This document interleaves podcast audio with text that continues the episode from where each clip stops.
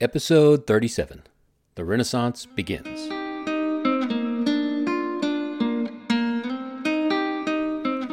Hi, my name is Clayton Mills. Welcome to A Short Walk Through Our Long History, a podcast where we look at the events of history and examine how those events shaped our modern world.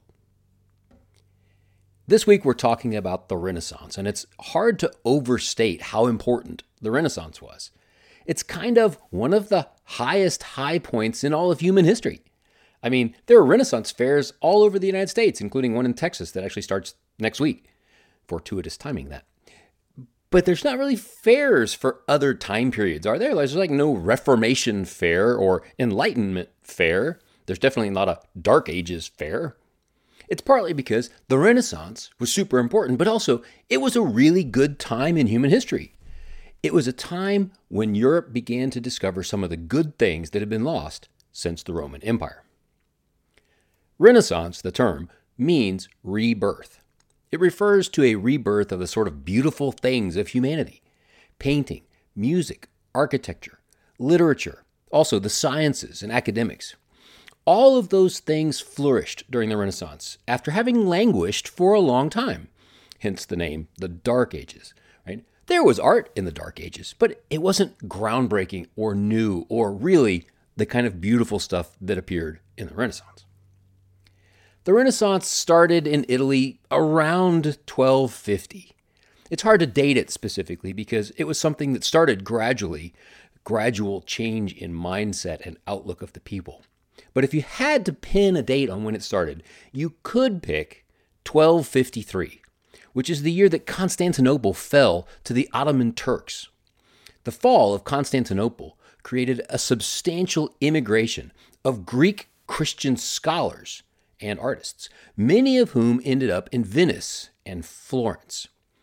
But it's mostly safe to say that the Renaissance began in Florence.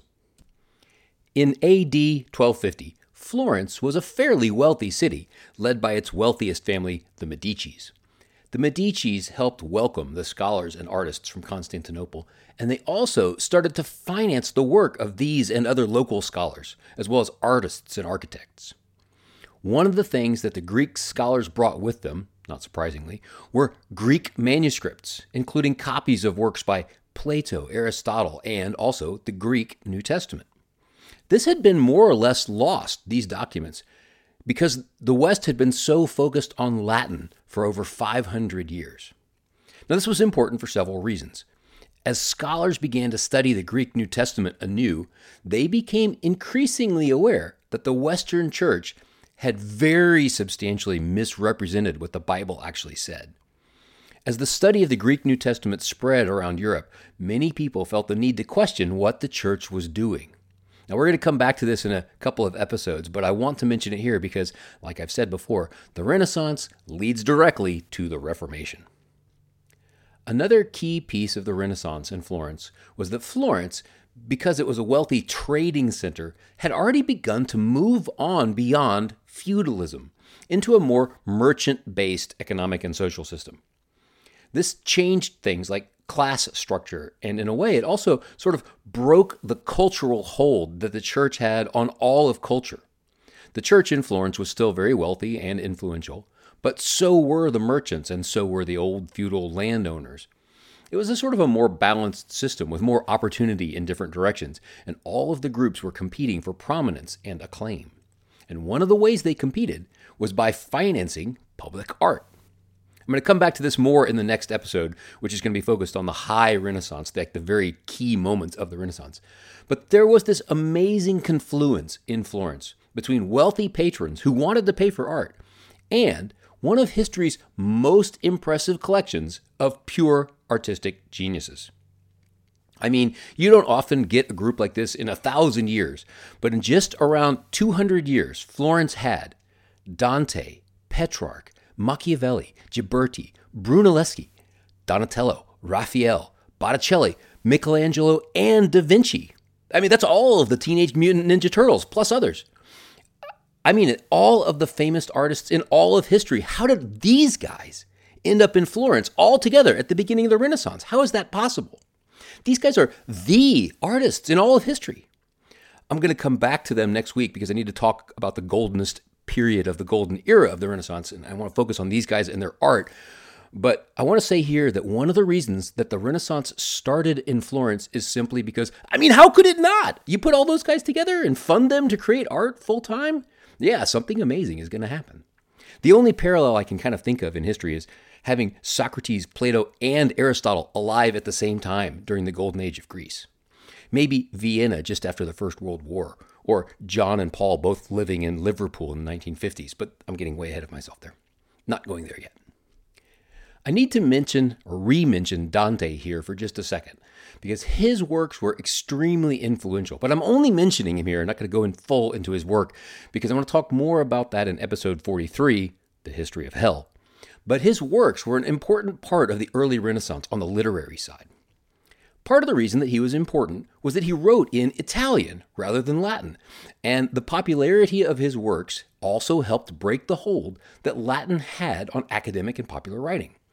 Marco Polo's Il Milione, which I had also mentioned already, right, was also written in uh, Italian, and that was part of the change as well. Part of what was happening at the beginning of the Renaissance was that people all over Southern Europe were moving away from the sort of monolithic hold that the church had on every aspect of life and culture.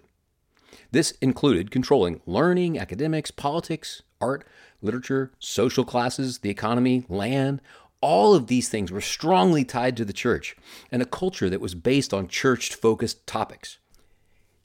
Even Dante's works, Inferno, Purgatorio, and Paradiso, were also very church focused and theological, sort of.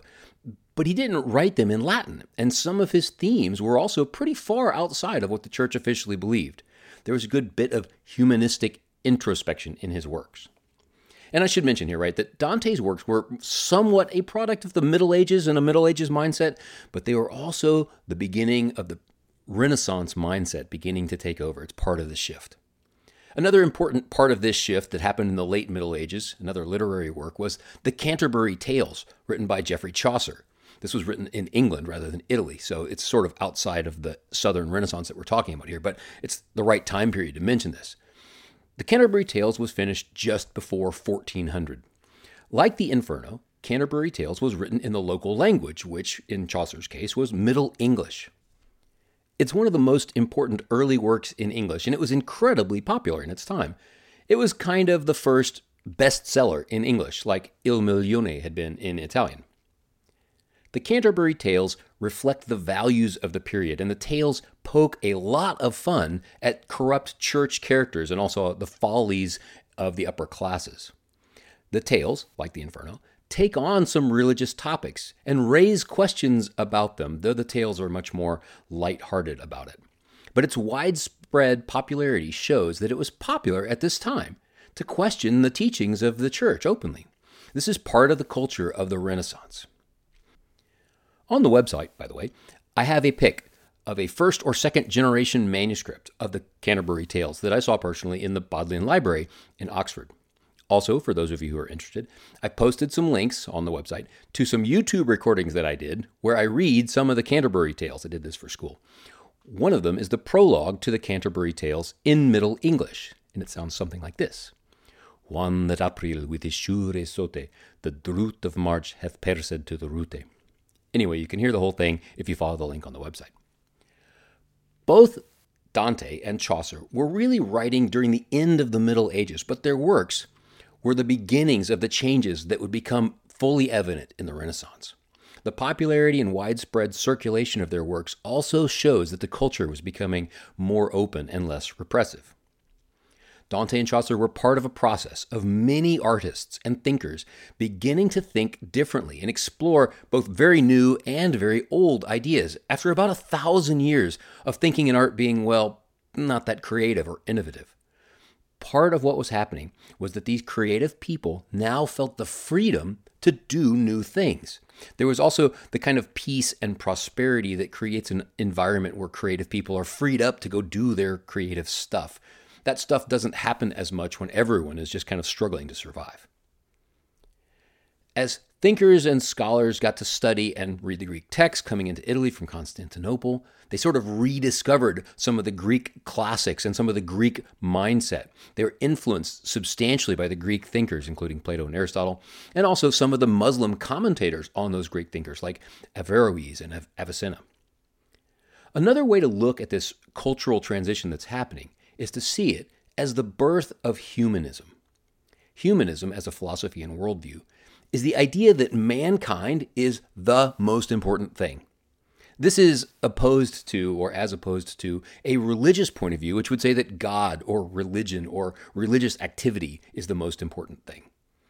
Humanism, for itself, is not inherently atheistic. That is, it doesn't make the claim that God doesn't exist. It's just that it takes the overall focus of things like art, literature, philosophy, history, architecture, politics, and culture and focuses it on humanity and human potential rather than on spiritual or religious topics. It's also kind of a change from a middle age type focus on man's sinfulness and general awfulness to more of a celebration of the good things about humanity, like our ability to create and appreciate beautiful things, our ability to love, our ability to reason. Humanism emphasized the dignity and the potential of man and the beauty of the human form, and saw the purpose of mankind to be in control of all of nature and to appreciate it. It also values a focus on realism and reality rather than ideals or spiritual allegory. This mindset shift affected art, literature, politics, everything. We're going to talk more about the artistic realism in the next episode when we focus on the golden ages of the Renaissance. But I just want to say it's a big change of emphasis. It's a big change of what's important. Some of the things that had been sort of suppressed during the Middle Ages were now instead being celebrated, like the human form, for example. In the case of the Renaissance, this change of emphasis created a strong surge of new thinking, art, new values, and big changes all over the culture. So, one of the first really big moments of the Renaissance happened in Florence in 1401, and you could also potentially date the beginning of the Renaissance to this period of 1401. There was a competition in Florence to build two new bronze doors for the baptistry of the Florence Cathedral. Two artistic geniuses, Ghiberti and Brunelleschi, competed for the lucrative contract to design and build the doors, and Ghiberti won.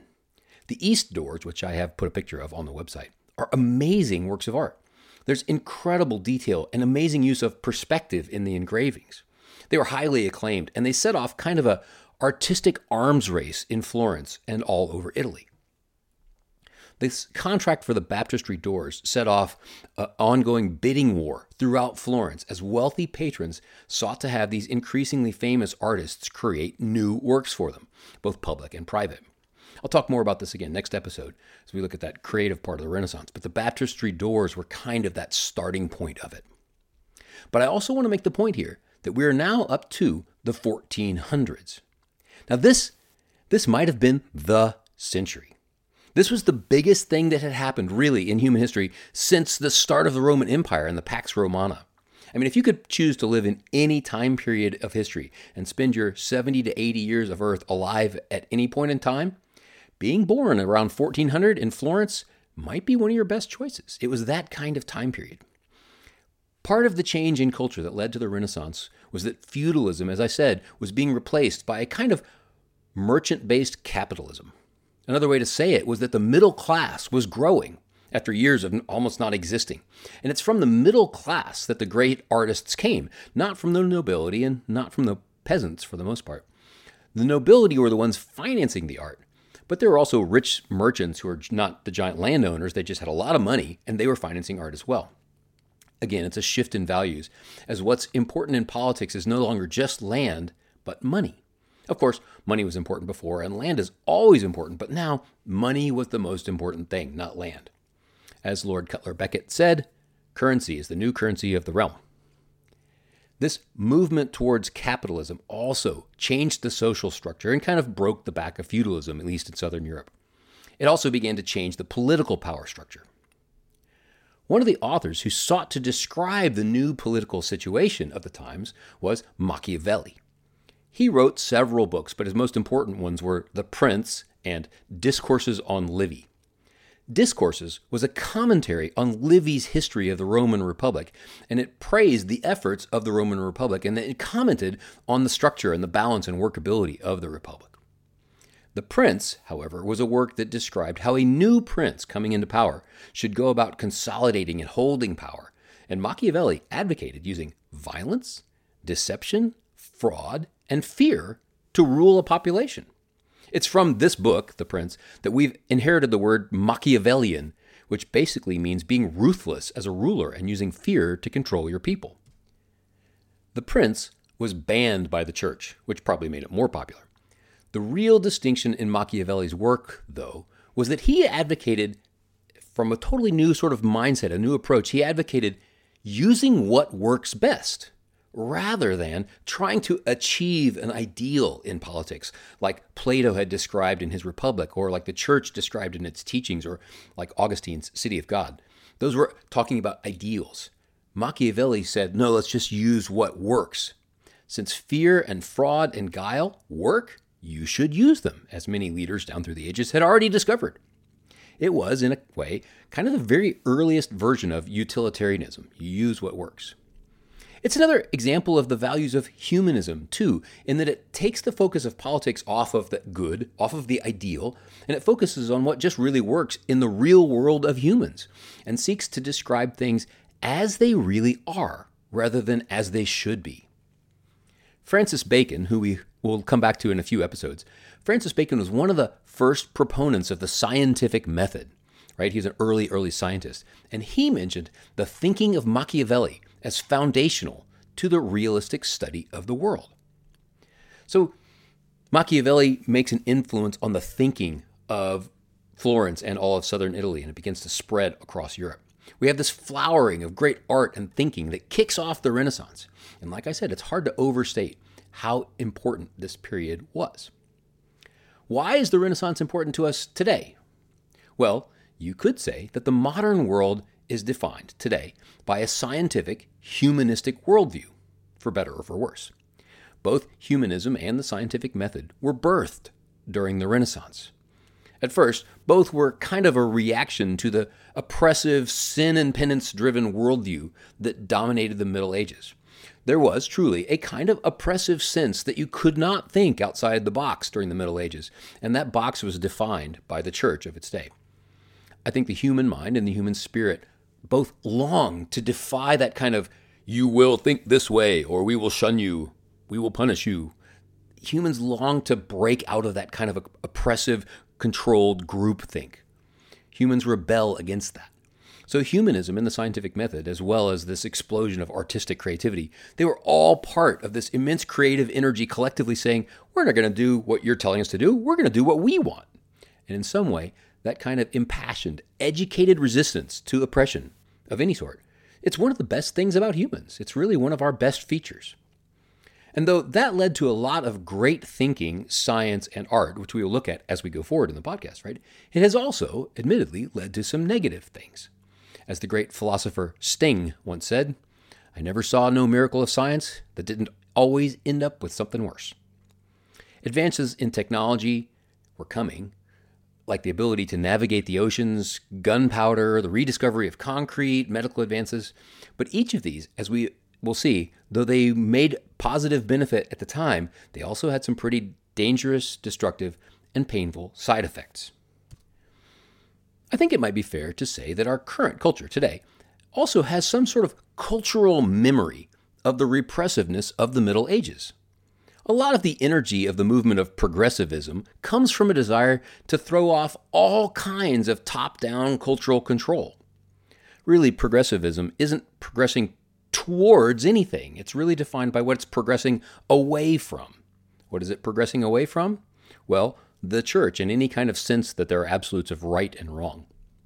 Ironically, to be progressive today requires that you be culturally repressive to anyone who disagrees with you anyone who thinks differently than the progressive groupthink. It's kind of ironic that progressives are recreating the oppressiveness of the Middle Ages that they're also trying to run away from.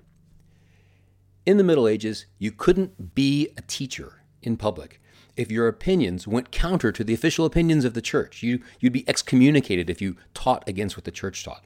That was oppressive, and it needed to be changed.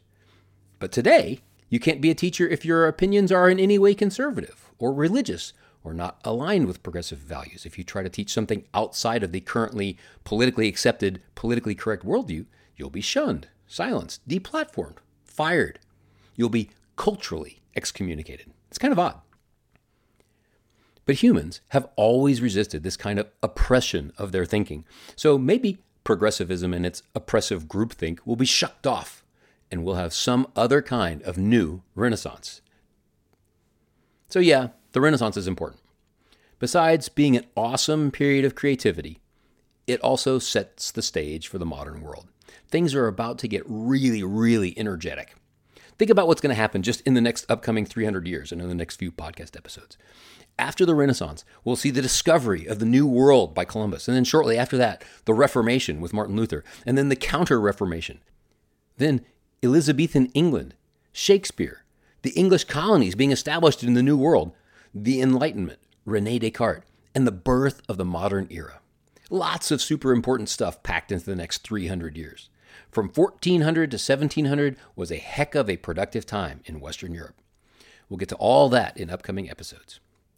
Next episode, we're going to talk about some of the greatest artistic geniuses in all of human history when we look at the guys that the Teenage Mutant Ninja Turtles are named after. These guys are important, but we'll also take a look at one simple, hardworking German guy who was probably not a genius, but he might have been the most important person in the last thousand years Johannes Gutenberg. Join us next episode for the High Renaissance, one of the most important periods in all of human history.